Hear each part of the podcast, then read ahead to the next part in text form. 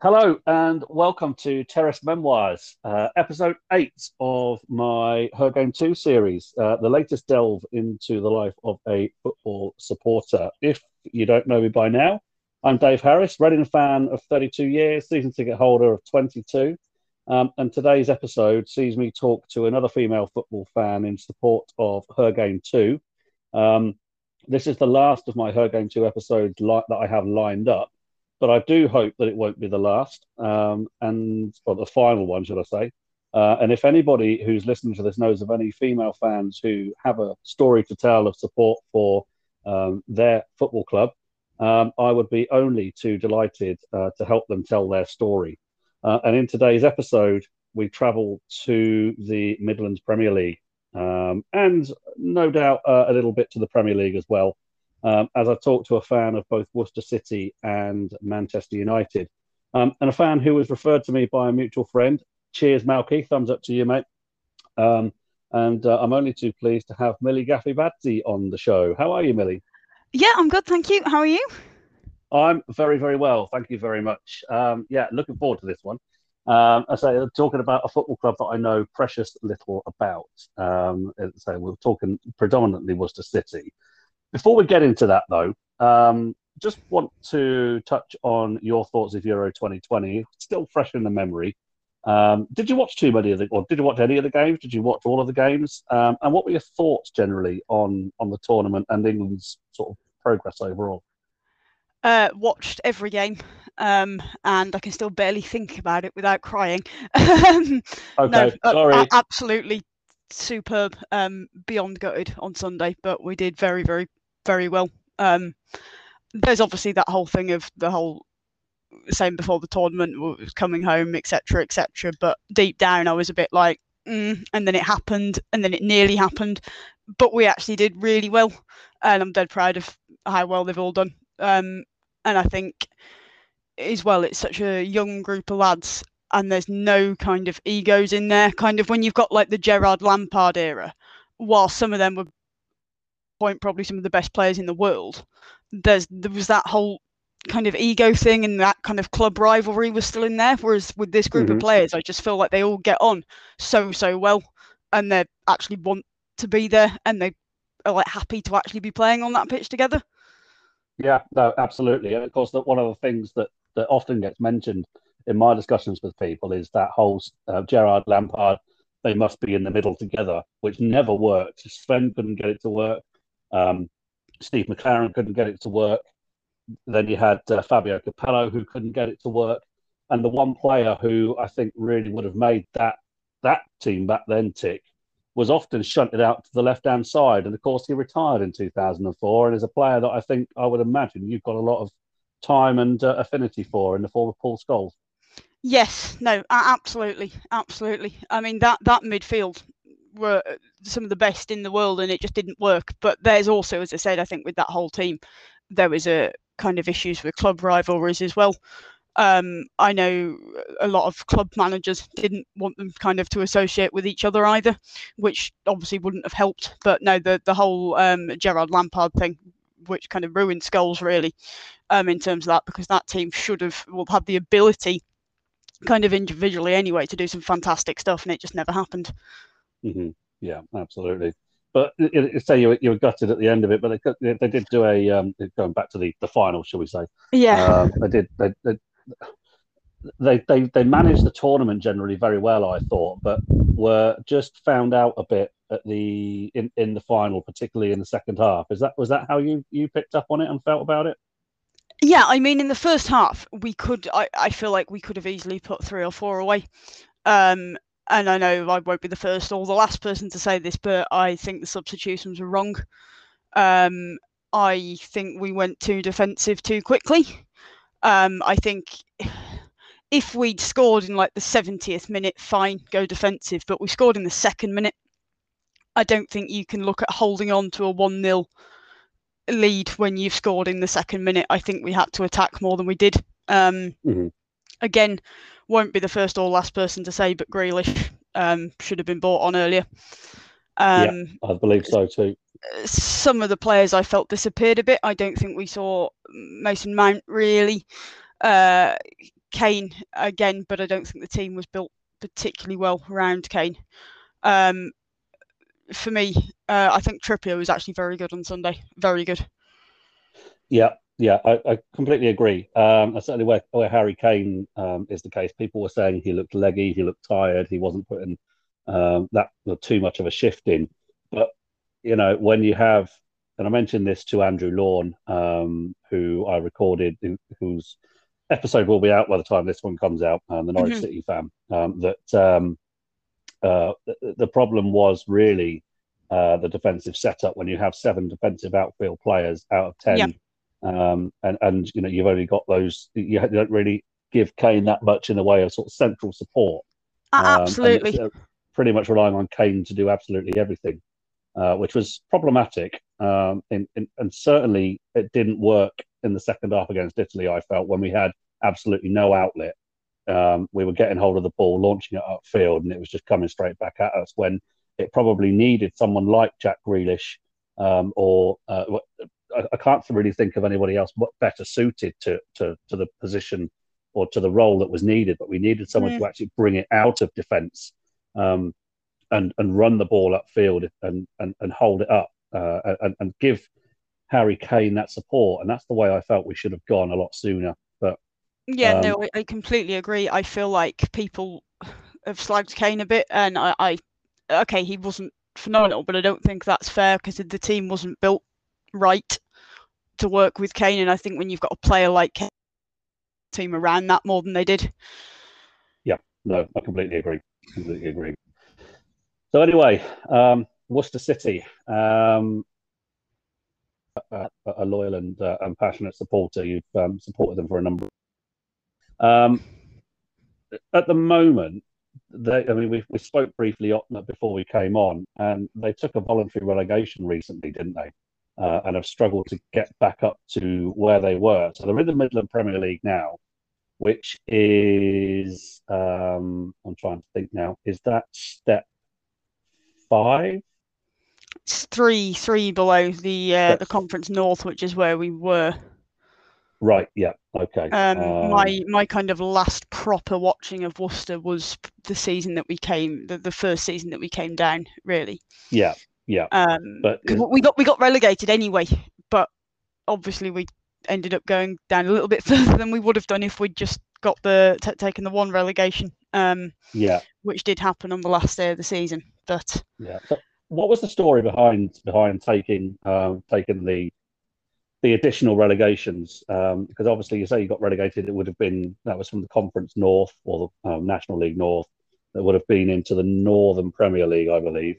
Um, but of course you, have gone down an extra two divisions, haven't you? Uh, and, and, so, what what was the story behind that? It, it's it's been a funny, I say a funny few years, but I'd probably go a little bit a little bit more than a few years. Um, so what Worcester Worcester lost the ground um, in April 2013. Uh, ground shared with uh, Kidderminster Bromsgrove. Um, afterwards, uh, we're trying to get back home. Actually, finally got back home last season. Um, I've not been able to go yet, obviously because of COVID. Um, finally got back home, but a lot of it was to do with with money, um, mostly. Um, that, that we did have that there was talk of kind of collapsing at, at points. Um, luckily, obviously, they didn't. Um, but the only way forward really was to take that voluntary relegation. Um, I mean, as I said, we, we were relegated anyway. Um, but even if we hadn't been relegated, I would imagine we'd have probably still had to have had to have dropped down. Yeah, yeah, sure. Um, but, since they've taken that relegation, it's been a little bit of a. Has it been? A, well, say, has it has it been that much of a struggle really playing at that level, or have they been kind of punching um, at the top end of the division? Um, I mean, I'd have liked to have hoped that it would have gone a little bit better than it has done. Um, hopefully this this coming season can bring um, a bit a bit more. I'm hoping that I can get down there um, a little bit more. Obviously, with kind of the world slowly getting back to normal, um, it would be nice mm-hmm. to go and get some games. Um, because well, I've been to 99 grounds and I've been stuck on 99 for a good few seasons now because I wanted to wait for ground 100 to be Worcester back home. Um, okay, yeah, yeah. So I'm quite excited to to get that out the way. So well, not out the way, but um, just to get get that done at some point soon. Yeah. Um, I've kind of held off visiting other grounds I've not been able to go to for that reason as well. um, no, it probably doesn't make sense to a lot of people, but um, I mean, no, it no, just it feels makes- like a waste perfect- if I makes- wait. Bosley up the road. It just uh, Yeah, yeah, yeah. No, it, it, it's absolutely nobody. Nobody should be judging you for that. In fact, quite a uh, uh, quite a noble thing to do. So, I mean, the old stadium was at was it Nunnery Way, if I remember rightly. Um, so No, no, going to it was, re- uh, re- but no, But St, uh, St so- George's Lane. yeah. Uh, and then you're looking. So you're obviously not looking to go back there. You're looking to go to uh, Claines Lane, if uh, if I've done my research properly this time. Yeah, no, spot on. Well, considering that uh, St George's Lane is unfortunately now houses, um, I think that will be a bit of a struggle, but it's it's still Uh-huh. upsetting. um, yeah, no, absolutely gutting seeing that as houses as well. It was in a pretty good spot as well. It was super close to walk to from like the centre of town from the train station. You could be there in five ten minutes. Um, Claines Lane. Um, I mean, there, there- there's a fairly nearby park and ride. Uh, I think is still there it's not great in terms of walking from kind of centre or the train stations. Um, it, but it's it's something, and it's it's back in Worcester, which is the main thing. Um, Yes. I drove past it in May. I uh, didn't get to have a proper look because I was in a taxi, so I couldn't stop. Um, but I had a little bit of a peek, so I'm hoping to try and get down there at the the start of the upcoming season. Yeah, yeah, sure. And of course, going back to um, Worcester can only be can only be a good thing. I you tell you you- you've been ground sharing at was it was it Aggborough, um, Yeah, and then the, the Victoria ground as well, Mhm, Um, yeah. which are you know they're fairly local to you, but they're still what are they 15, 20 miles up the road, if not more. So I mean, if if you're looking at trains, because I, I would predominantly go on the train, um, Kidderminster well, Aggborough was better on one hand because it's next to the train station. Yeah, it is. Um, so Both train stations for the for the uh, steam train fanatics amongst us. ah yes yes. Severn Valley Yeah. Railway. If if anybody's Yeah. wondering. no, um, not not not one I visited myself properly actually, although I probably should have done. Um, but no, that that wasn't too far. But Bromsgrove station to the ground is just ridiculous. So it, it's of a trek. difficult. You you lose a lot of fans anyway when you move away, but especially the ones that are maybe a little bit older and have been going down on the train that obviously aren't wanting to walk that far. Um, and then it just becomes less accessible for people as well, so it all drops off, which is um, yeah. not what you want, which is why it's been kind of a big thing to get to get back into Worcester as quickly as possible. Yeah, sure. And do, do you think um, when fans are eventually allowed back to the uh, to the new ground, well, clearly there's going to be an increase in attendances in comparison to Kidderminster and Bromsgrove.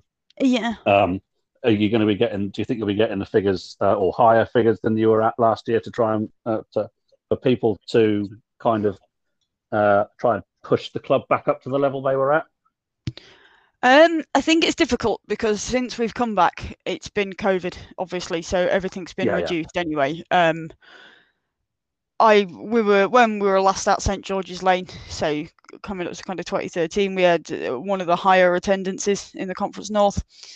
Um, we were pushing over a thousand, quite a lot of games. Um, can I see that? It, if the whole world went back to normal tomorrow and at full capacity uh, coming sort of August, September. Can I see that happening? No.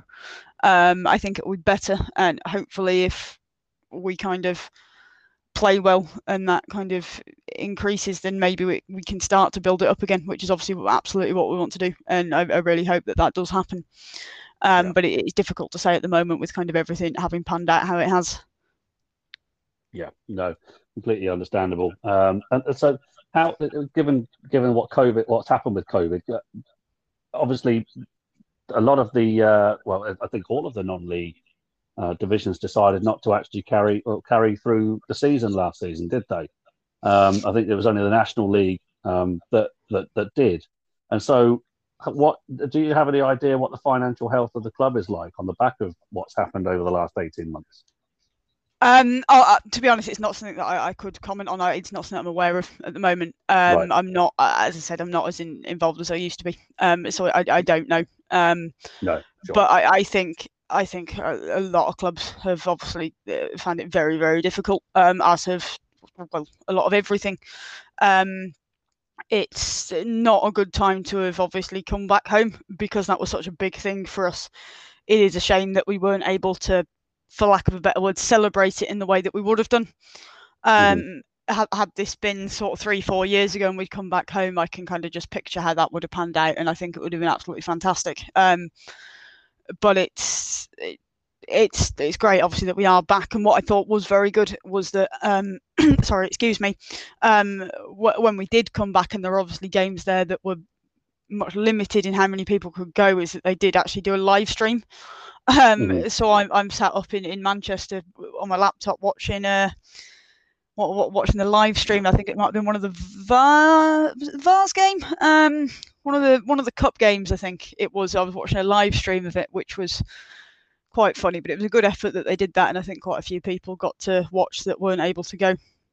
Yeah, sure. No, it's, it's uh, I say a lot, lot of clubs have, uh, have managed to do that, and it could only help. Um, uh, did they did they charge for that, or was that uh, was that free? No, no, it was uh, it was free. Um, a link got uh, got put out, and then you just just log on and, and watch the stream. It yeah. was uh, it was good good stream as well actually. Um, worked perfectly um throughout it. I think it would have been, if I'm trying to remember rightly, um, it would have been it was sometime obviously last year before it all stopped, but it was it was good. It was one of the I think it was one of the Vars games. Um, I'd have to I'd have to remember, but it was yeah, yeah. it was really good. Yeah, sure. No, that's good. That's really good that, um, that, that, that, the club actually did that. Um, I can imagine it was um, it was extremely well received. Um, so, take us back to the very beginning of your football lifetime. Uh, how did it all how did it all get started for you? Um, I've been asked this before, and I can't I can't quite picture it. my dad and my granddad massively. Um, I think my, my dad and my granddad have always watched Worcester um, for years. Um, my granddad was at the game in um, the 50s when we beat Liverpool and knocked Liverpool out. Um, mm-hmm. He's got obviously fond fond memories of that. Uh, my dad started taking to me started taking me to games when I was really little.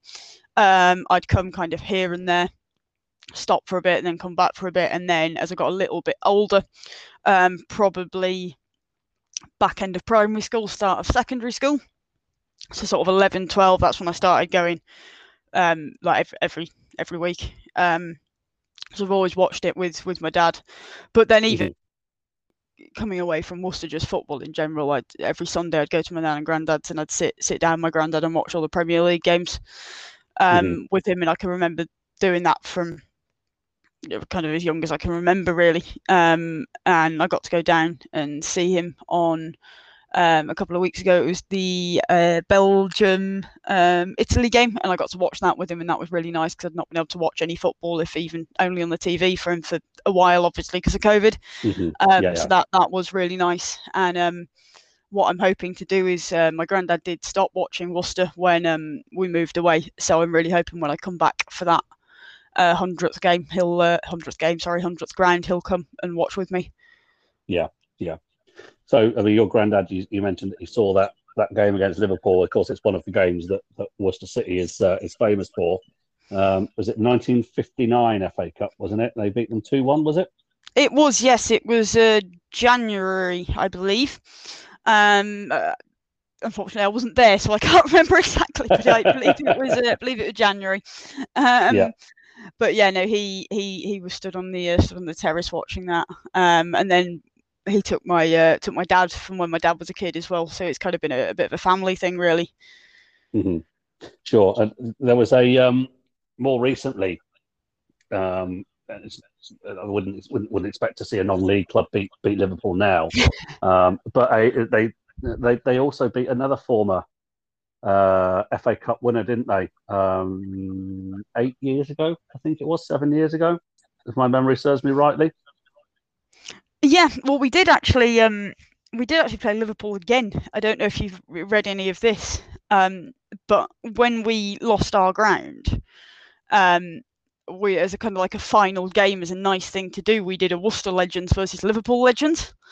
Um, Okay, yeah. So you've kind of got like our ex big players like Carl Heeley, um, infamous manager, um, but then John Barnes played. Um, and and came down. Uh, that would have been the the April 2013 as well, and we we, we actually beat them again. Um, Yeah. Very nice. playing playing the Liverpool first team, but it was fantastic. and we did actually beat them again. Um, Yeah. But yes, no, we did have some uh, some FA Cup luck um, at the back end of 2014. Um, Mhm. With uh, with with Coventry, which is Yeah. still to this day one of the best things I've ever seen. Yeah. Um, Came close with Scunthorpe as well.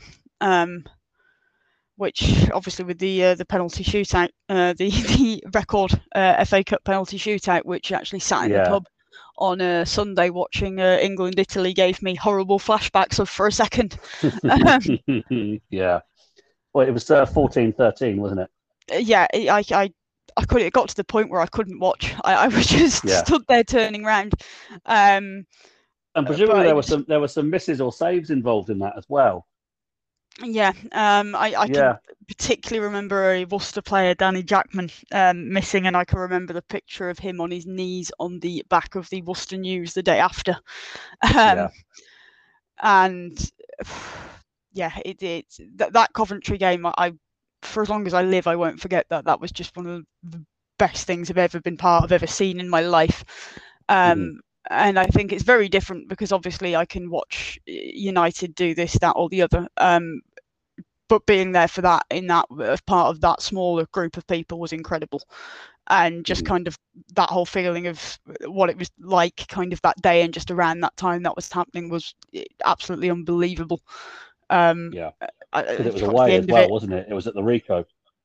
yeah yeah um yeah no it was at, uh, at, at the ricoh we went up it would have been the november because it was a couple of days after my dad's birthday um i Mhm. remember um and i remember finding my dad after the game and i think we, we were both at the point of almost tears like i you couldn't believe that it had even happened and still to this day now which is what coming on seven years later i still can't quite believe it actually happened um, Mhm.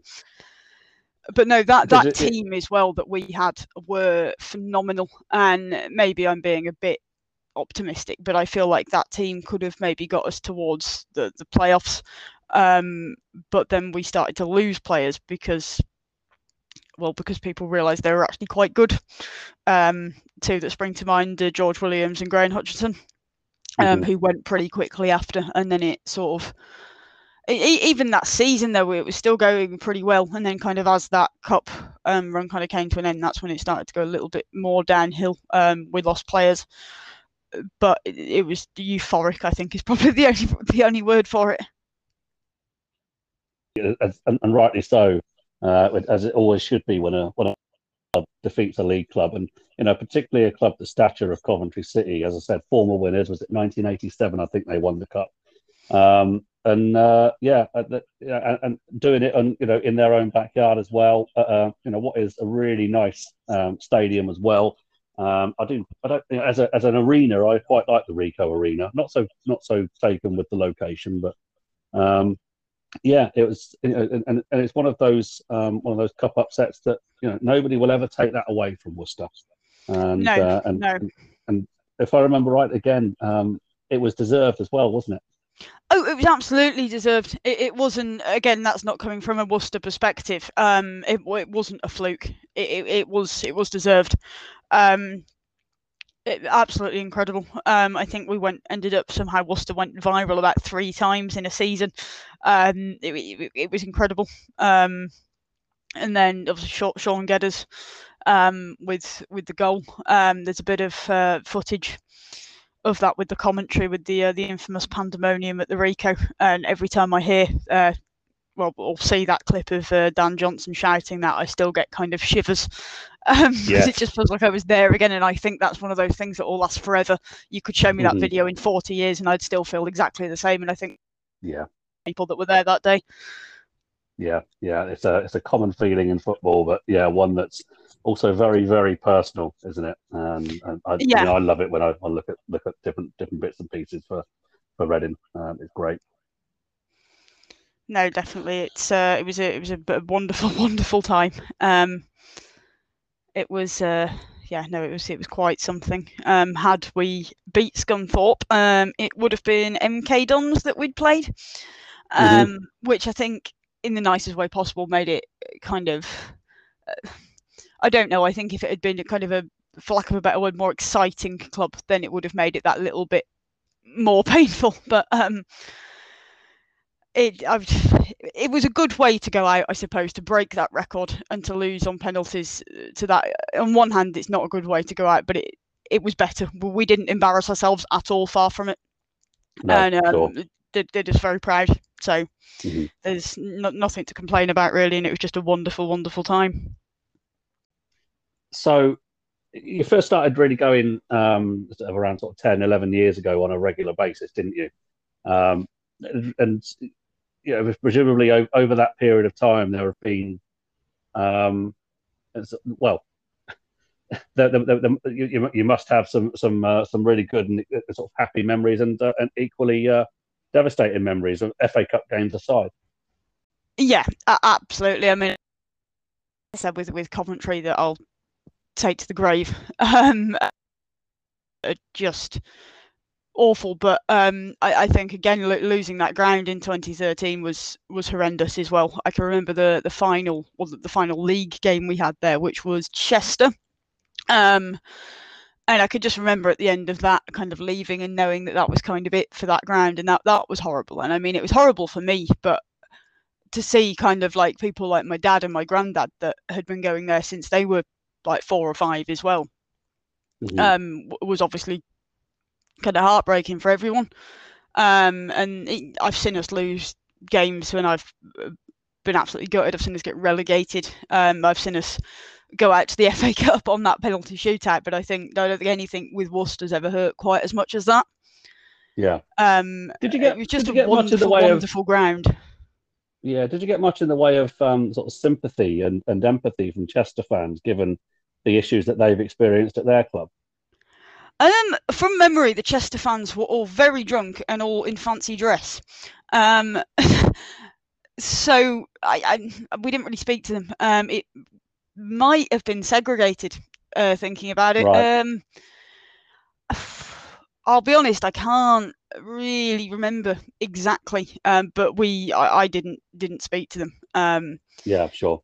But it was, I think, I've spoken to Chester fans since um, who, were who were there um, that I've spoken to in more recent years who have obviously expressed kind of sympathy for that. And I think a lot of people across kind of the non-league scene have obviously got friends all over kind of the the, the non-league scene, such as obviously Malky, who you mentioned earlier, um, mm-hmm. and all, all, of them have obviously kind of uh, understood what what that's like to for that to happen, and it, it's awful. And even when because um, there's obviously been talk of previously of Worcester kind of collapsing and things like that. So when I see that happen to other clubs, I, I can just totally understand how they feel when that happens. Um, and it's the one thing that I'd never laugh at, no matter which club it was, even if it was a club that uh, biggest rivals. That's just never ever funny, and it's awful. Whoever that happens mm-hmm. to. Yeah, yeah, no, absolutely, completely agree. Um, so um, I mean, you mentioned that you've, without going into any detail, you mentioned that you've not been going for the last three years, but um, you know, those, those, that season that you saw when they were down in the um, in the Midland League, uh, I can imagine that was yeah painful, wasn't it? Yeah, I mean it. It wasn't. It wasn't good. I mean, it also partly coincided with with me moving. So I moved to Manchester in March um, 2017. Mm-hmm. Um, at that point, Worcester were in the uh, Conference North, so I had so many games around me. Um, I had uh, FC United, Chorley, Stalybridge, Ashton, um, just to name a few. The majority of the away games were actually very easy for me to get to, really, from where I live now. Um, and then by pure luck we decided to go down three leagues um, just after i moved here so i'd moved from like the perfect position to be to get to the games to being like uh, I, I, think there was a point where I looked at trying to go to some, and I realised that the closest game would have been Nottinghamshire way. Um, mm-hmm. And it was for, for me to get on the train. It was about two two and a half, three hours. It, it worked out as because of where it was, and I'd gone from thinking, "Oh, this is amazing! I can actually go here and here, like super quick. I could walk to some of the." Mm-hmm. Uh, to suddenly being, oh, yeah. actually, that's not feasible at all. Because even if you take the time out of it as well, because there was a point where where I was working at that point as well, I was working most Saturdays. Um, but even if you take kind of the time out of it, the expense of having to get a train to somewhere at least two and a half, three hours away each week just becomes it's just not sustainable. Um, so yeah. I mean, just coming up to a Northern League from a selfish perspective would be great, but obviously from the position of Worcester fans, it is in a way better for them to be around that area because it's easier for them to travel to from Worcester. Mm-hmm. Um, yeah. I'm being totally selfish when I say that yeah, I would love it if it was a more northern thing. That that's um, that that's it. But it's um, yeah, I, would love I'd love it to, to be much more accessible. Um, kind of for me to do that. Um, I don't drive either, which probably doesn't help. If I did drive, then it might make it a little bit easier. But um, by the time I do that, then who knows where we'll be. But um, I think one thing that would be really is what I've always thought is if we just had, if we could just get a cup draw against like Stalybridge um, or, or Ashton or, or somewhere that mm-hmm. I could just walk to. That that would be wonderful. If I could walk to yeah. like a, a, Worcester FA Cup game, that would be that would be really nice. I mean, the chances of it happening are obviously very slim, but I always do hope when the draws come out. Or of course, you get to the third round and draw Man United. yeah, yeah, no, that is that that that, that is a thought. I think that actually did cross my mind, um, kind of during the Coventry Scunthorpe time. Is that that it's one of those things that I think you kind of dream about and you think about as a kid. And then I was like, oh, actually, this not too far off this actually being a possibility, um, which which which was quite funny, I suppose. Um, yeah, but no, you say you're absolutely right. It wasn't too far off a possibility because you had a couple of uh, non-league clubs that, that drew United recently. Um, I'm thinking back 15 years, Exeter City and then Burton Albion, and actually um, uh, got got draws against them as well um, which was and you know the, the money that that, uh, that a tie like that can produce would just go to absolute wonders, wouldn't it, for for uh, for well for a club in, in Worcester City's position. Yeah, no, absolutely. I think a, a game like that can can do uh, so many good things to it to a non-league club. I mean, I felt so sorry for um was it Marine that played Spurs? Yes, it was. Yeah. Um, I felt awful for them what that kind of sort of game would have done if COVID, if, if this was like pre or post COVID. Um, obviously, yeah, the limits that, that put on what they could do. I think um, what what was good on the back of that, though, obviously people recognised that Marine couldn't allow fans in, but there was the um, the live stream, wasn't there? That Marine, I think they charged something. There were about twenty five thousand fans that that bought that, wasn't there? something like that anyway. And it, it, it, it, it you know, about that and and at least trying to do their bit to help out. Absolutely, I think one thing that was really nice, and I can't I can't say who it was, um, and I wouldn't want to quote the wrong person, but I think a few people as well where like they lost sponsors because of kind of the the COVID thing. I think a, a few people put kind of put a bit of money in it. Um, to kind of help them out a bit. Um, I I couldn't tell was someone like kind of a Jamie Carragher type person. Um, mm-hmm. Uh, put put some money at where where sponsors had been lost, which was nice, and a, a lot of people were kind of paying for that stream that weren't particularly fans of either club, but wanted to obviously put something back in there. I think um, Spurs fans um, quite a few nice things as well, which was obviously really lovely, and I think they did get a lot of good publicity from it. But obviously that won't match it to what it could have been for those fans. No, whilst that no, publicity is brilliant, if I was one of those fans, and I'd have been absolutely devastated. Yeah, you know, just to go and actually see those players um, on the pitch at Marine in person, rather than having to see them on the TV. I mean, I suppose it would have been absolutely immense for the for the houses along the uh, along the side of the pitch at Marine, but you know, you're talking about no more than sort of thirty or forty people, aren't you? Whereas you know, Marine's ground is it something like a two and a half thousand capacity, um, and they uh, you know they could have, they, no doubt they could have sold that out four, five, six times over. Absolutely, yeah. I mean, it it backs into people's gardens, doesn't it? I think with all those fences, yeah. it's just it's just people's back gardens. Yeah, exactly. So, but we mentioned Man United as well, and of course, you know, equal measure. Yes, okay, you don't get to see them as often. Worcester City is the first, the first team, as it were. Um, but you are also a Man United fan as well, aren't you? Yeah. So um, the the United thing actually came before Worcester, and um, I kind of I get it a lot. The whole oh the, the glory supporter comment etc. But the the reasons actually yeah I find it quite funny anyway. Um, it started off when I was very very little.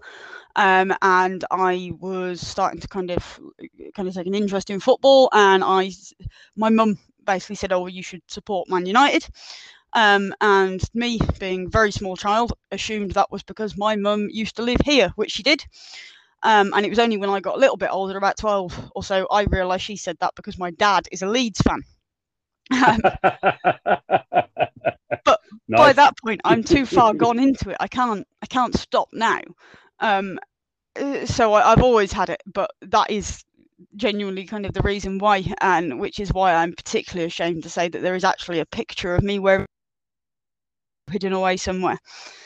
Um, uh, that doesn't come out very often, does it? No, no, it doesn't. Although I fully expect if I ever get married, it will be right on top of the cake. Um, yeah, but at least, uh, yeah, well, probably, but at least you can, you know, you can live uh, quite nicely with the thought that, yeah, it, it was nothing to do with me; it was my parents. yes, I mean, my, my, my dad and both Leeds fans, um, and I, I say this kind of. I, I was happy to when when Leeds came up. I was very happy that my granddad got to see them come back up. Um, that that really plays me. I rang him at, full time, um, and I was kind of hoping that I could uh, kind of get to a game with my dad, and then obviously the whole world imploded.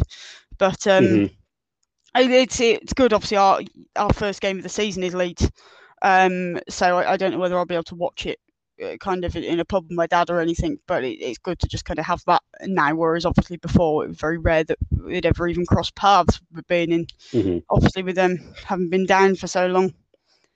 Yeah, sure. But I mean, uh, did you uh, did you get to go and see uh, United very often, or was it always kind of a, a, sort of a distant, watch them on TV type relationship with them? Yeah, I mean, it wasn't it, it wasn't a particularly often thing. Again, something I'm hoping that I can do do more so now. Um, in kind of more recent years, I've ended up in a job whereby I do have weekends free, which and evenings free, which give me chance to actually be able to go and do things that I haven't been able to do for a long time. Mm-hmm. Um, when I was younger, obviously it was different. I, I did, I was able to do that, and then kind of as I moved here and kind of had the chance to go and do things like watch United, etc. I was working evenings and weekends, and then I kind of got out of that. Had about a year, and then the COVID happened. So, um, I've not really been able to make the most of kind of having that time to be able to go and watch football in the way that I'd have liked to. Um, I'm yeah. hoping kind of as as everything starts to kind of pan out and everything starts to get a little bit better, uh, mm-hmm. that will change and I'll be able to go and do things that I've been wanting to do for a long time. Yeah.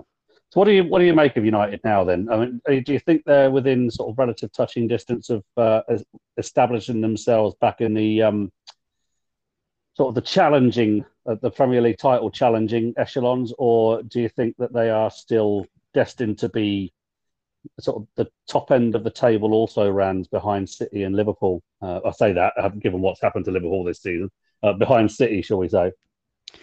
Um, I I think we're getting a lot better. I think we're getting there. It's not done. It's nowhere near done. Um, but I think we're getting there. We've got some good players. Um, I think looking at kind of younger players like Sancho, um, one that I would love, absolutely love, would be Bellingham. Um, I think he'll stay over in Germany for another two or three seasons. Um, mm, but it yeah. would have been nice to have, have, had someone like that. Um, I think going back to what you were saying about the Euros as well, and again, not coming from kind of a United perspective, but I think Luke Shaw and Harry Maguire were absolutely superb. Um, well. Very, very impressed with how Luke Shaw's kind of come back from. Um, I was reading a bit more into it. Obviously, he actually nearly lost his leg. Um, after the the break because of the he had ordered it wrong after, and for a player to come back Yeah. from a break that bad and kind of perform like he has done, because it just didn't seem was, right. uh, Obviously, him and Mourinho didn't get on very well, um, No. as I'm sure you've kind of seen. But um, for him to come and play like he has been recently, like in the last year or so, he's become one of the best in the world. No, I completely agree. Uh, it was against Rangers that he broke his leg, wasn't it? In a Say that again, Europa League tie uh, against Rangers. It was that he broke his leg against, wasn't it? It was about it was a 2015. Um, it was no, it wasn't. It wasn't Rangers. It was abroad because he ended up in hospital abroad. Um, and Right, then it was okay. to do because I, I was reading into this the other day because different. what I didn't realize is that he'd actually almost lost his leg. Um, because he'd had obviously kind of uh, two very bad breaks, and then there was uh, a bit of a clotting issue um, in his leg hmm which he didn't actually find out about until later on. But there was a bit of a thing about flying him back, um, which I was I was reading into um, not not too long ago. But um, I- think for anyone to come back from an injury like that is superb, and then to become the player that he has done as well is absolutely phenomenal. Yeah, particularly given, like you say, that the, the relationship uh, with Mourinho, who absolutely hung him out to dry. I just, I, I can't ever understand why a manager would want to do that to a player, uh, but at the very top end, and it just didn't make sense. And, You know, his, his quality was there to see at Southampton, and uh, it's been there for all to see um, since he came back from his leg break and under Solskjaer. So, I mean, it, what was Mourinho's problem with him? That's what I, I don't really understand. Maybe he was too attack attack minded for him. Who knows? Yeah, I I don't know. I don't think I don't think we'll ever know. But I think because obviously um, our player of the season um, was Bruno, um, and then the players' player was was Shaw. But um, for, for me, it was Shaw all over. Um, just absolutely superb all season. Um, Mhm. And I'm very very pleased for him that he did actually get that goal on um, on Sunday. Yeah, There, there, there uh, was a yeah. few moments where I was kind of sat in the pub, just thinking I was actually asleep. I was like, "Hang on, are we we're winning uh, the final, and Luke Shaw has scored," and it was one of those where I had to kind of pinch myself for a moment that that was actually happening, and I'm I'm Mhm. really really pleased for him. Yeah, no, likewise. I, and the, the longer it goes on, the more he's just demonstrating and sticking sticking the proverbial two fingers up to Mourinho, um, and uh, and and just, just demonstrating what a what a brilliant player he is. He's the sort of left back that I that I absolutely love to watch. You know, more audience forward, defender first, but absolutely um, gets involved and and uh, and really adds something to an attack. I and I love fullbacks that, that do that. So Yeah, no, ab- ab- absolutely. Um, I think also uh, another player, Harry Maguire. So people have said a lot of bad things about Maguire, and he's obviously in the Euros. I think a lot of more people have turned around and gone, actually, no, he's very good. But beforehand, I think Maguire was a very good example of a player um, that was very good, and people didn't realise how good he was until he wasn't there. Because when he got injured towards the back end of the season and he wasn't playing, it fell apart. mhm. Um, and I think when he wasn't there, a lot of people turned around and kind of noticed actually how needed he is in that squad. Um, obviously, the less said about the the Europa League, the better. Yeah. But no, it, it all it all fell apart when when he wasn't there, and he's proved himself in the Euros. Got into the uh, the, the Euros team team of the tournament, um, and it's been a very very very good. And the moment he came back from injury has been solid and superb. Yeah, yeah, absolutely. I completely agree. So, I mean, you, you, you mentioned earlier that um, the the majority of the games that you watch United, they're uh, they're in the pub, um, uh, which is probably probably well, absolutely true of um, the vast majority of United fans around the world, I think. Um, but um, you know, we, we, we have to touch on this because it is a Her Game Too episode, um, and your experiences of watching United um, in the pub has not always been uh, positive. Is that fair to say? Oh, absolutely. I think not not even just just United. I, I can that goes back to all sorts. Even when I've played football myself, um, Mhm. when I've been younger, uh, experiences with some delightful away fans at Worcester games as well. Um, Yeah. it's it's not great. I think something I can remember very very um, vividly is being at a Worcester game and um, having what sort of language am I allowed to use here? I'm not sure where this is Absolute- going. Absolutely anything. Yeah, that's fine. too. I I can of um, lads doing the the get your tits out chant at me. Um, hmm I was about 13, Right. um, and I don't know how old those lads were, but I was about 13. four- I mean, you don't chant that at anyone anyway. Thing. Um, hmm and I, I can remember it very well. Um, and I mean, I've had it shouted shouted at me in the pub since, um, but obviously with kind of who I am now and how I am now, I'll quite happily tell them where to go. Um, hmm but, but it's not what you want when you're kind of like 13, 14 and you've got a, a group of a group of men shouting that at you. Um, Yeah, I, I'm not sure really what what to say to that. Um, I mean, it's probably. I, I mean, a lot of the things that some of the um, some of the girls have said so far, or some of the women have said so far, um, have been yeah, yeah absolutely you know, without doing them down at all. They're kind of not uh, they're the expected sort of abuse that, that you'd see and hear. Um, again, it's not not particularly nice. It's it shouldn't ever happen. But I haven't had anybody say that they've been um, well, it's literally verbally abused at the age of thirteen to fourteen, and that is uh, really really quite shocking that anybody would think that that's acceptable. Yeah, I think I think a lot of the smaller things as well that have, that kind of happen, like little comments here and there, they're looked at as smaller than they are because it just gets brushed under as well. That's what happens. That's normal. Uh, But I think the whole thing about these incredible women that have started the her game too thing is that it's like no, that's not okay. And your Mm. small comment of back in the kitchen or whatever you want to say, and little things like that is what make people think that chanting things like that at people and it all builds from a little thing and if you start cutting it out at the little thing then that's where you stop the bigger thing happening if that makes sense Mhm. Absolutely, yeah. Um, and say again, one of the things that I think I've I've said um, in some of the earlier episodes is it's the cumulative effect, isn't it? What Yeah. one person says is uh, in a i- i- just one sort of what they perceive to be quite a small thing could be the straw that breaks the camel's back for someone, isn't it? And and that's what the one of the big things um, that this campaign is aiming, I think, to to draw upon um, is the fact that you know just well, yeah, literally just don't say it. You know, um, and why Uh, uh, why bring ge- why bring sex and gender into it?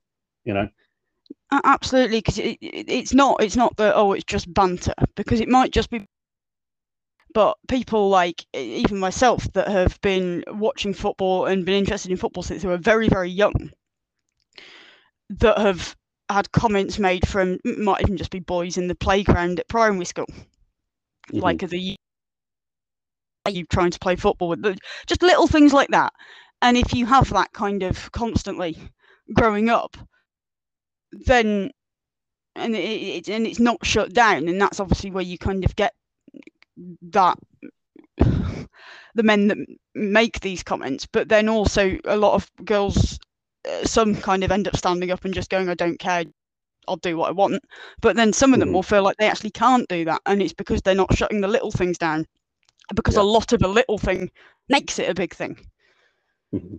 yeah.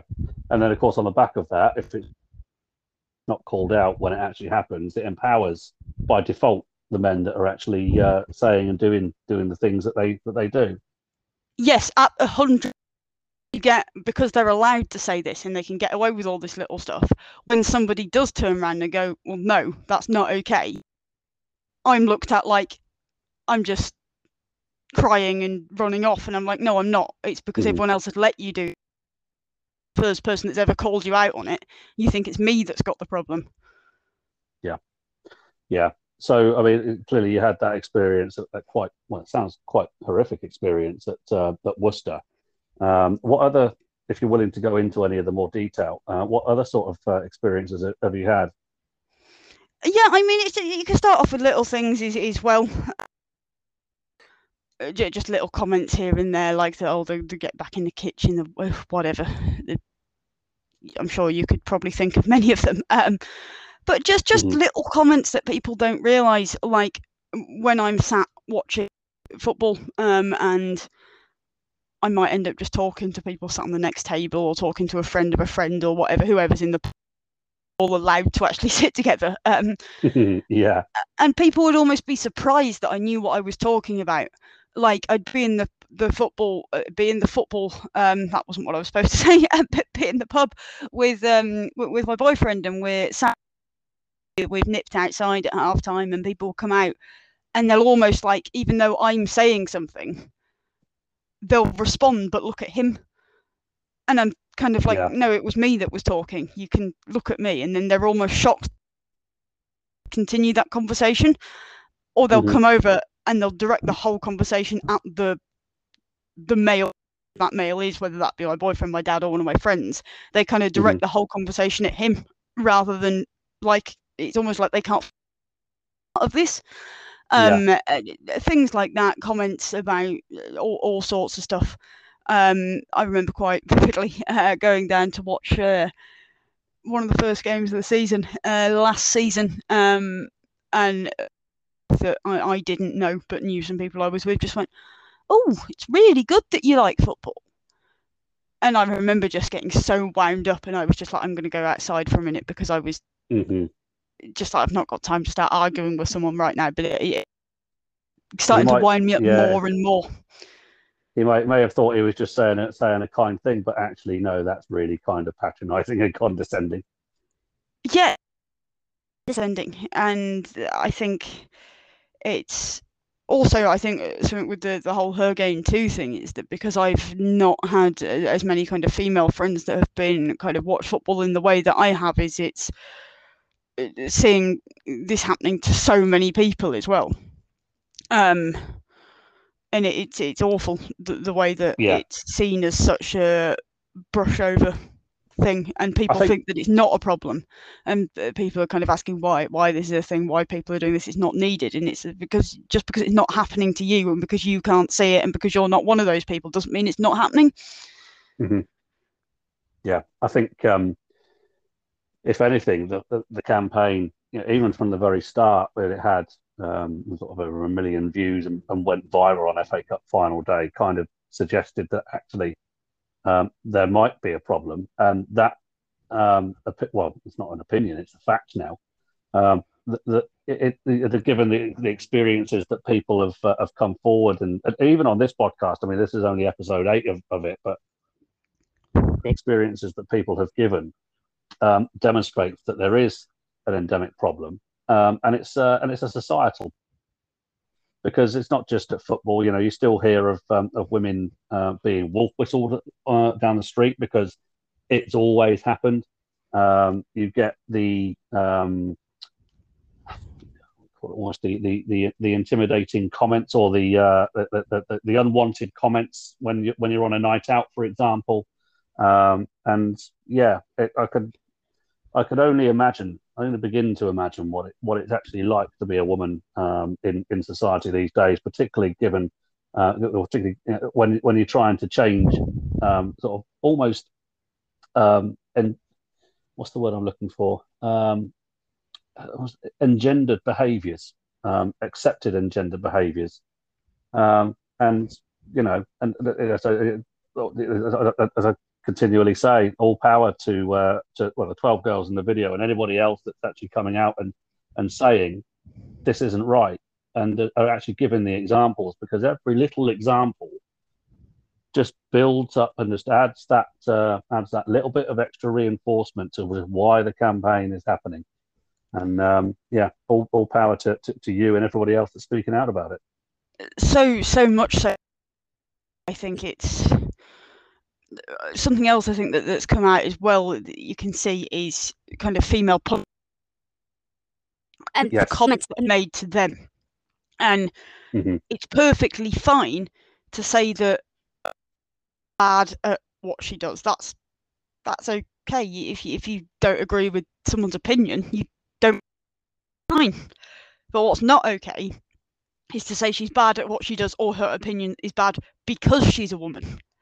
And a lot of people don't seem to see the difference between saying, "Oh, um, this referee, um, I don't think is very good. Um, I don't think that was a foul."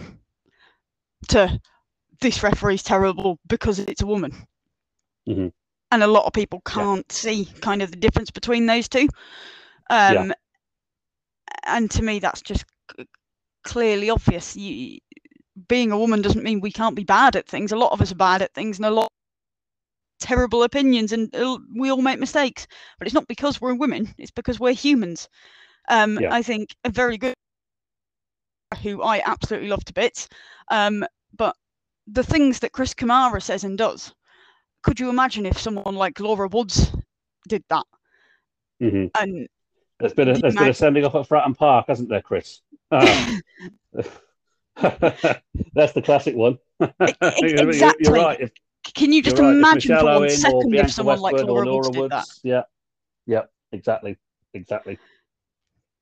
Um, and it, it's I, I could sit and rant about this till the early hours very easily. It's um, it, it's awful, and seeing that even the comments that have been said to kind of in the in the Her Game Too video, and I think uh, the, the, things that have been said to them and people, it, it I just don't understand how they can be that blind to what's going on, and maybe actually it's because they're part of the problem half the time and they're mm-hmm. people that make these comments which is why again i think it's so important to shoot it down as soon as it starts and even something yeah. small. Perceived to be. Anything bad but it needs to stop and it needs to stop as soon as it comes out. Yeah. Yeah exactly. Couldn't put it any better myself i thank you very much for um, for opening up um, and we'll uh, uh, we'll get on to the um, significant six right then so tell us all about your favourite game. Ah, well, favourite game. Um, I think we've been speaking for about an, an, hour and 15, and I think you could even answer that for me. It's got to be Coventry. yeah, yeah, yeah. Uh, so, yeah, obviously, 2 1 win. Um, uh, gets you through to the FA Cup second round. Um, uh, what were there? A couple of thousand Worcester fans there that day as well. Fairly local to you, so a fairly easy trek. And uh, yeah, yeah, there, there was a big day all told. Yeah, a, a lot of people um, uh, went. Um, another thing that that was actually quite disappointing, I suppose, about the fact that we weren't in Worcester. Um, because it would have been maybe nice if off the back of that FA Cup, where obviously we had a lot of people that didn't normally go kind of every week cup game, um, even a lot of people that hadn't ever really been to Worcester before. It would have been nice if we'd been in Worcester, and then mm. they start actually coming to games off the back of that. But I suppose being in, in Kidderminster where we were at the time would have been a bit of, um, I suppose, a bit off-putting for them to start coming and watching every week. Yeah, as we said, it was uh, it's still a little bit of a trek. It's what sort of forty-five minutes drive minimum, isn't it? Or you know, for yourself on the train, it's okay, like you mentioned, the, the, the Aggborough is right next door to the um, uh, to the stadium, but it's still still an expense um, and a and a well, not a lengthy train train journey, but you know, still a not one way where people from Worcester and the surrounding area can just jump in their car, ten minutes drive, and they're there, can they? Yeah, I mean, it, it's only sort of about 20 minutes on the train, so it's not too bad. But I think it's the fact that with St George's Lane, because of where it was, you could just kind of roll out your and then kind of walk off and do your weekly shopping if that's what you wanted to do. You didn't have to start thinking about train times and getting back, etc. You could just mm-hmm. it, it, was in, in town, so if you were doing something after or before, you you could very easily kind of fit it in with your day, I suppose. Um, so the people that weren't massively into it, that were kind of thinking, oh, maybe we should go and look at it. I suppose it was more more off putting not being able to just kind of do that on, on the doorstep as they could have done beforehand. And I think it is a shame because that would have been an absolutely perfect opportunity to have got a, a lot more people going. Yeah, no, absolutely. Um, like I say, and so one of the uh, one of the sad little bit little bits and pieces because it was just literally as you'd uh, as you'd left St George's Lane, wasn't it? It was the first season away. Yeah, it, it is. It, it is sad, but um, yeah, I I think you were saying about it being my the, the favorite game I've seen. Um, I think it would be really difficult to top that because that I've got tied to it as well. Mm-hmm. Um, I think it would have been very. I think think of a game that I could be at that would ever actually beat that. I mean, all right, if I'd been at Wembley on Sunday and we'd won, then it might have been pretty close. I might have been giving you a slightly different answer. Yeah. Um, I, know, I know. I think I think every every football fan knows exactly what you mean. It's almost the, yeah. I, I think it's know, difficult. I mean, even even if Worcester did it again now, even if we did something fantastic, I think just because of all the emotion I've got tied to that and kind of where I was with the club at that time as well, um, mm-hmm. I think it would be very very difficult to beat that. Yeah. So tell us about your favourite away ground then. Favourite away ground. Um, I've been I've been to a lot of away grounds with Worcester. Um, I've got I've there's ones that I like for all different reasons. I think. Um, in terms of the ground itself, um, I wouldn't put Gainsborough up there, but I'm quite a big fan of the food. Um, okay. which I think can can can be an important part of it. Um, I mean, I was I was always quite a fan of FC United as well. Um, mm-hmm. I've, I've done I've, I've got different grounds I've kind of got I'm, I'm a fan of for different different reasons um if we're talking if we kind of revert back to more kind of Premier League I, um I did uh, I I have a an old friend of mine's a a Palace fan and I did a couple of mm-hmm. games um kind of more up this way with him and I went to Everton away and I know a lot of people don't like uh Goodison but I, I was actually quite a big fan of uh, of Goodison in the away ground. Oh, I love um, but no, I've I've I've been to some weird and wonderful grounds throughout my my non-league non-league time, and I think with the non-league ground is most of them are are pretty special. I think with yeah. newer non-league grounds, it's more difficult because they're just kind of the, the older ones, like again, if we look at St George's Lane with Worcester, they're just weird and wonderful and they're full of history. And I love grounds like that. I love grounds that have been around for a long time and you can kind of mm-hmm. see everything. Um, so they're always kind of my, my particular favourites to go to rather than like modern ones, if that makes sense. Yeah, no, perfect sense. Perfect sense. I mean, uh, we mentioned Malky earlier, who's an AFC Fylde fan. I mean, clearly they've um, uh, got a relatively new ground, haven't they? Um, whereas you look at someone like, um, uh, well, a, a, friend of the show and a friend of mine, Neil Maskell, who is uh, who is episode two, um, is a Maidenhead United fan, and uh, they've been mm-hmm. at their ground since 1871. So, um, yeah, I, I, see exactly what, what you're coming from. Um, just just tell us what the food's like at Gainsborough then, because uh, yeah, I've not been there, and I don't, you know, many people have listened to this that haven't either. So What's so special about the food? Um, well, I've got I've got quite a, few funny stories about about Gainsborough, um, which I can delve into after. But um, um, kind of your standard kind of pie, pie chips, gravy. I think remember that's something I can remember quite vividly. I just always remember I was always very excited to go to Gainsborough, um, and I, I don't know what it's like now. Not been not been been for a couple of years, but um, I can remember going after I'd had a a slightly later night on the Friday than I'd intended to, and I, I was absolutely delighted with the food. It's super gravy, mushy peas, standard football food, really, but it was just really good. Um, mm-hmm. I've been I've been to some grounds that have done really good food. I mean, FC United are another one that the food was very good, and I've also been to grounds where the food's tasted like cardboard, but it wouldn't be non-league if it didn't. Um, yeah. So it, it's obviously, I think we can't talk about food without mentioning the Kidderminster pies. Uh, no, absolutely, and they're, they're renowned for them as well, aren't they? Uh, absolutely. Um, it it was yeah, the Kidderminster pies are fantastic. So Gloucester, um, there was a game at, uh, at Aggborough where in 2013 where Gloucester decided to throw the pies at us. Nice. Um, and I remember being in the bar at Aggborough and uh, Bish, and they got a round in, and I text my dad to say, um, "Where are you? Uh, I've got your pint." And uh, I remember getting a text back saying, "I can't come in. I'm covered in cheese and onion pie." Uh, and I walked back down to the uh, and one of the Gloucester fans had lobbed a pie that had just hit my dad right in the chest and exploded all over him. Oh, nice. to now have their throwing pie since 2013 flag, which they like to take everywhere with them. just, that was it was just all taken in good spirit, was it, or was there something kind of uh, sinister? I've not heard about that incident at all. Oh wow, no, I'll, um, I mean, I don't think anyone was particularly pleased about it at the time. My dad, my dad laughs at it now. I, I, I laugh at it now. Um, we all, we all kind of have a, a, big laugh about it now, but um, I don't think it went down at the time.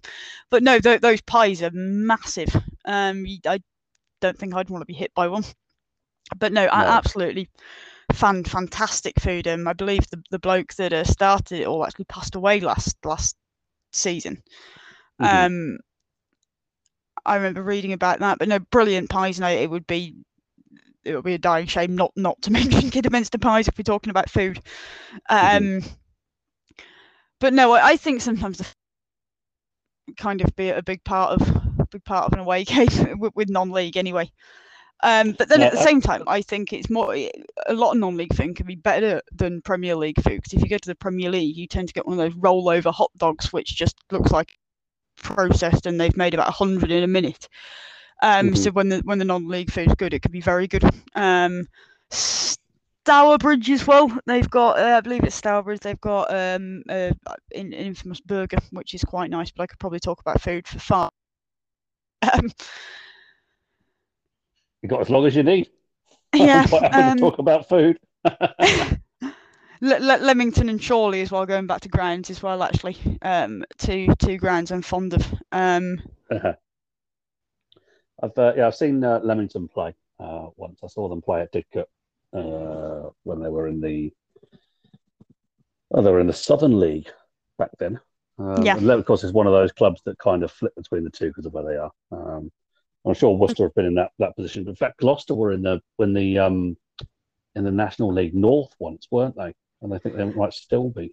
Um, Yeah, Gl- Gloucester were in the, the National League North with Worcester. We kind of had the hand of um, with the teams that were kind of in the north and south because of where they fell. Because we had, um, I mean, Worcester, I think, have always got a good case for being in the north anyway.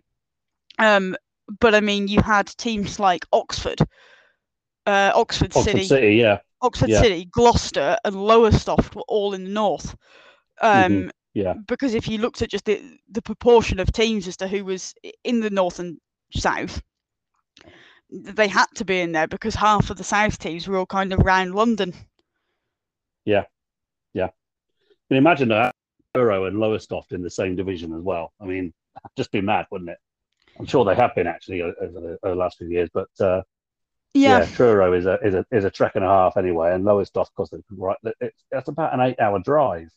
Just just mad, but absolutely. Um, Yeah. I mean, I, I did Lowestoft on a Tuesday night and lost with Worcester, and that was bad. Alone driving from kind of Truro way. yeah, quite. quite.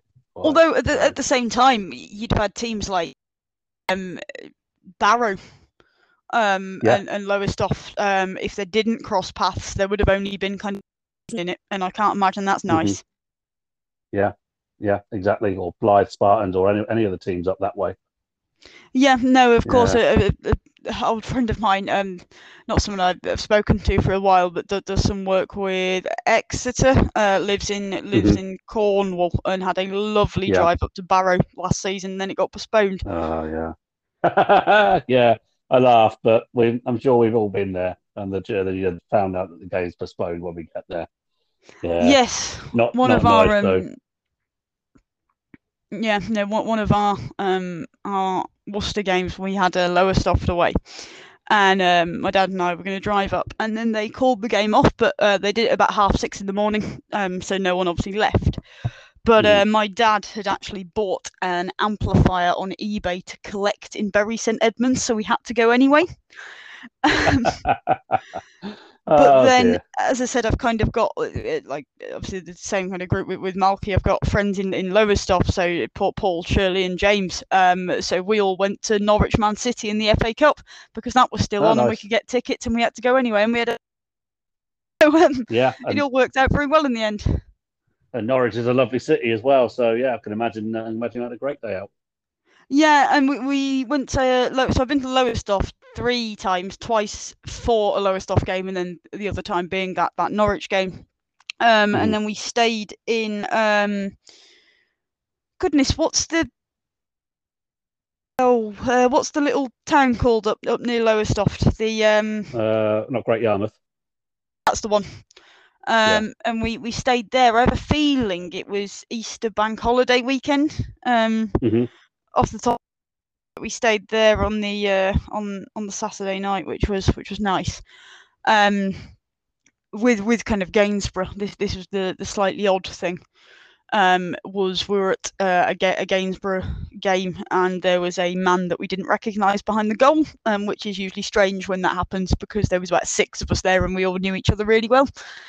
Mhm. Um, um, uh, with the bloke, and it turns out he was kind of from Worcester, moved up to to Gainsborough, and thought he'd come and watch a game. Um, and we did that. I think we had a drink with him at half time, and then he, he got quite into it and started coming to, to the games with us. Mhm. Um, so we'd be driving from Gainsborough down to what was Aggborough at the time, and then all, all the away games. And then I added him on Facebook, and we had a bit of a weird mutual friend. And it turns out, well, he, he turns out he went to school and was best friends with my mum. Um, which was- so yeah. now Worcester's kit man. Um, still living up in Gainsborough, but he's Worcester's kit man, and he's best friends with my Right. dad. And it's all just one big weird coincidence, but it's great. And Jed, yeah, Jed, Jed's a great bloke. but um, Yeah. no, Wo- How small Worcester's is the world? Yeah. No, that's a great story. That is. That's going in. Um, yeah. Uh, so. Yeah, small world. So. Let's tell. Okay. Uh, your favourite season? Uh, uh, oh, I think again it, it would have to be the 14-15 with with, the, with that FA Cup. Um, Mhm.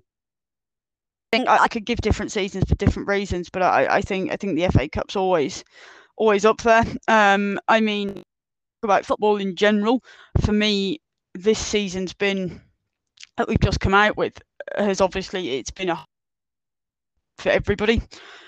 Um, but one thing that has come out of it is that I've been able to watch probably a football um, because what else have I been able to do?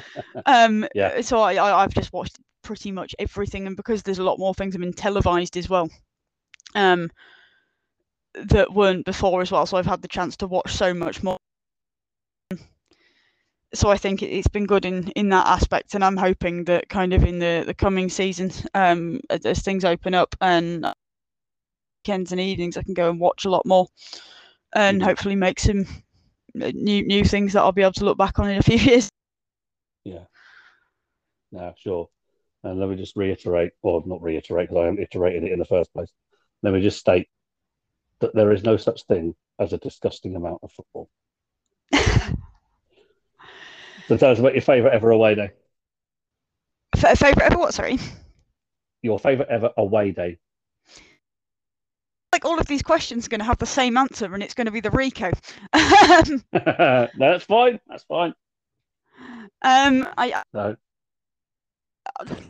as well because I've kind of made friends with with this group of um fans is when we have been been to games that are, that are away where kind of each other's been we've all kind of met up um and we've done things like that so I've got really good memories of, of that as well um we've made friends obviously like with Jed with Gainsborough so we've built in kind of Gainsborough games around doing things up there as well Mhm. in terms of football um it, it will be Coventry and it will always be Coventry Yeah. So I've had some very good days out at Leamington as well. I've got some uh, became very good friends with with some Leamington. So I've done done some very good games with them. Um, I've been to some games with, with them away. Uh, I remember doing so they'd played Stockport away um, on one of my birthdays, and I went up went with that, and that was a great day. It will always be Coventry. hmm Yeah, sure. I figured it would be. So, um, this counts for both Worcester or um, or United, because Mhm. obviously you're a fan of both. Your favourite current uh, or Man United player, Uh, Luke Shaw. Luke Shaw. Why is He's- that then? If, if you'd asked me a season ago, if you'd asked me this time last year, then it wouldn't. I, I wouldn't even his name wouldn't even come into my head. Um, but it is Yeah. Luke Shaw. Yeah, he's just he's he's just come on leaps and bounds, hasn't he? Since since uh, Mourinho left and Solskjaer took over. Yeah, absolutely. And then kind of for slightly different reasons, Marcus Rashford. But I don't think we even need to say anything on that. no, absolutely. Just a uh, a leader. He's certainly turning into a leader of men. That that man. He just, really just up, up, and the, the, what they've done when obviously that that mural got destroyed on Sunday. What what they've done to that over here has been incredible to watch. Mm-hmm. Yeah, yeah, no, just a, a gentleman and a humble man as well. It seems hasn't won't won't ever forget his roots. Just uh, somebody uh, that is so young and conducts themselves so well, and is is mm-hmm. just mm-hmm. not a bad word to say about him. He's a wonderful, wonderful person. Yeah, yeah, absolutely. So, and last but not least, your favourite all-time Worcester or Man United player? Favourite all-time Worcester player? I'll give a few for different reasons. Um, I know my dad will be listening to this, so I will say Mikey Taylor um, for mm-hmm. entertainment mm-hmm. factor. Um, Mikey Taylor, I think we had him twice, maybe. Um, very entertaining for many, many different reasons. Um, I think George Williams and Graham Hutchison were great to watch as well. Uh, mm-hmm. That was kind of a, a FA Cup era. Um, but no, I've I've got some great memories of uh, of, of, players like. Um, talk about favourite ever United player. Um, I think it's difficult because I think I look back on it for different reasons. He was always kind of based on the age I was when I started watching football. That kind of 2008 era squad um, is is a big one for me. Um, and I went to I went to Michael Carrick's testimonial in 2017. Squad that they played there was pretty much that whole squad, but bar Ronaldo. Um, in his defence, yeah. he actually just I believe won the Champions League like two days. yeah. Um, yeah. But it was pretty much that whole squad, and I think anyone.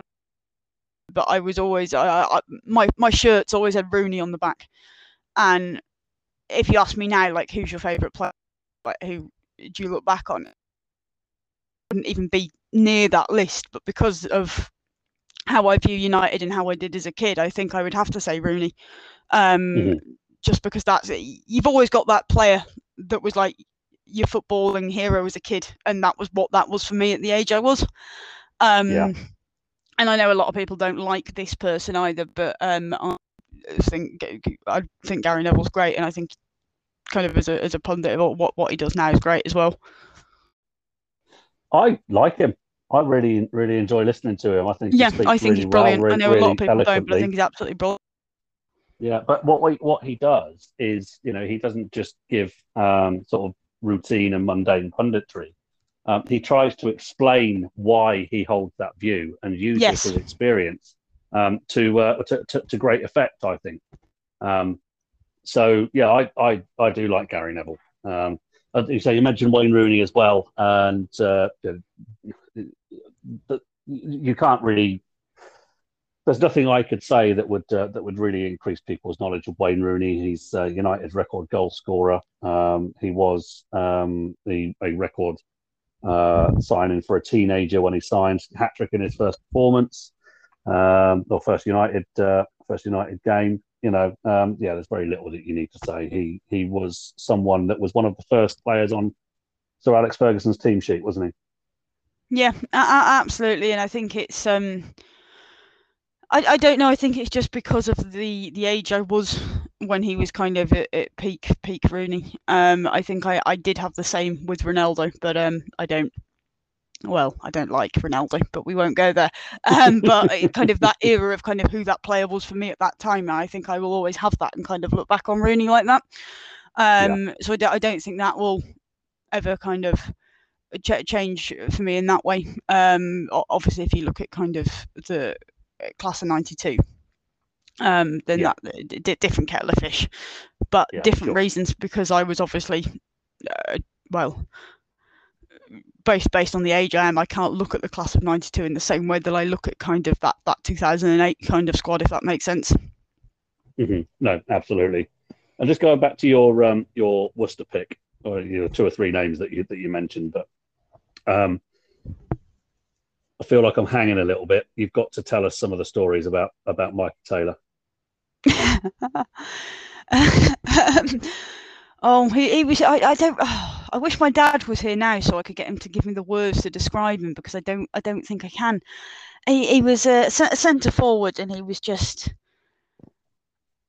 He had sparks of brilliance and then sparks of just there's one I can just remember very well of being stood behind the goal at St George's Lane of uh, Mikey Taylor, and I think at one point he had an open goal and he hit the bar like four times and then put it wide, and he was just the sort of player that would just do something like that, and it was it was a joy to watch, and he also made you.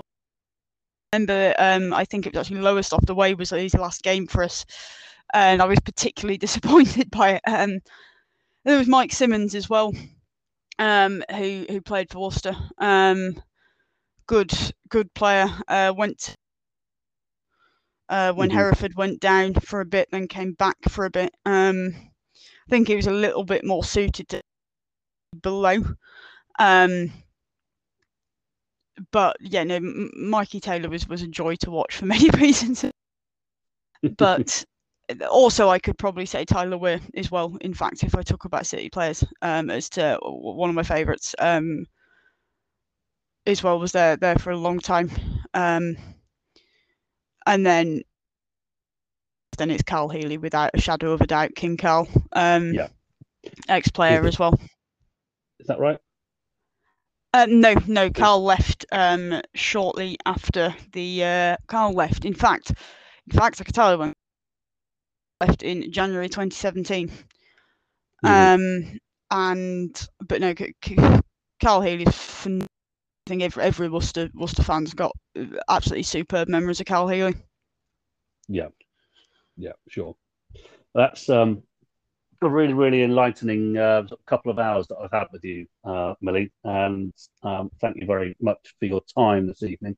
Um, and that's a, quite a positive uh, place to finish, I think. Um, uh, so just a couple of quick uh, pointers from me. Her Game mm-hmm. 2, uh, you can follow Her Game Too on Twitter at Her Game Too. They have a website, her hergametoo.co.uk. Instagram as well is also at Her Game Too. There's also the hashtag Her Game Too. Uh, there's a recurring theme going on here. Um, give them a follow, give them your support, and um, yeah, uh, it's uh, it's all for a, for extremely good cause. And uh, um, uh, sort of trying to push out sexism in, in football and uh, um, emphasizing that the game is for absolutely everybody. Um, for myself, uh, you can follow Terrace Memoirs on Twitter at Terrace Memoirs. There's a Facebook group of the same name. Um, and email if you know of anybody that uh, would like to uh, come on the show or you've got any comments or feedback or whatever, there is an email address, terracememoirs at gmail.com. Um, all this uh, does or leaves me to do is to thank you once again, Millie, for, for coming on the show, and um, hopefully you've enjoyed it. Sounds like yeah. Have. No, thank you very much for having me. It's been brilliant. No, absolutely fine. My, my pleasure. Um, and uh, yeah, hopefully uh, you get to um, Worcester's new ground uh, for ground number 100 uh, pretty soon. Um, and uh, yeah, hopefully Worcester start rising up the leagues again because yeah, there are there are they look like from the outside a proud club with a proud history and uh, one that, uh, that that is just just generally welcoming. It sounds like. Yeah, no, we can. Uh, I hope. I really do hope it does go well. Um, we'll we'll see what happens. Mm-hmm. Yeah, but good luck to Worcester for the coming season, and uh, and Man United as well. We might as well say that. Well, just to lump, lump them in, lump them in with the mighty Worcester. Uh, ah, yeah, no, thank is, you very uh, much. No, absolutely fine. And this is uh, Terrace Memoirs. Over and out.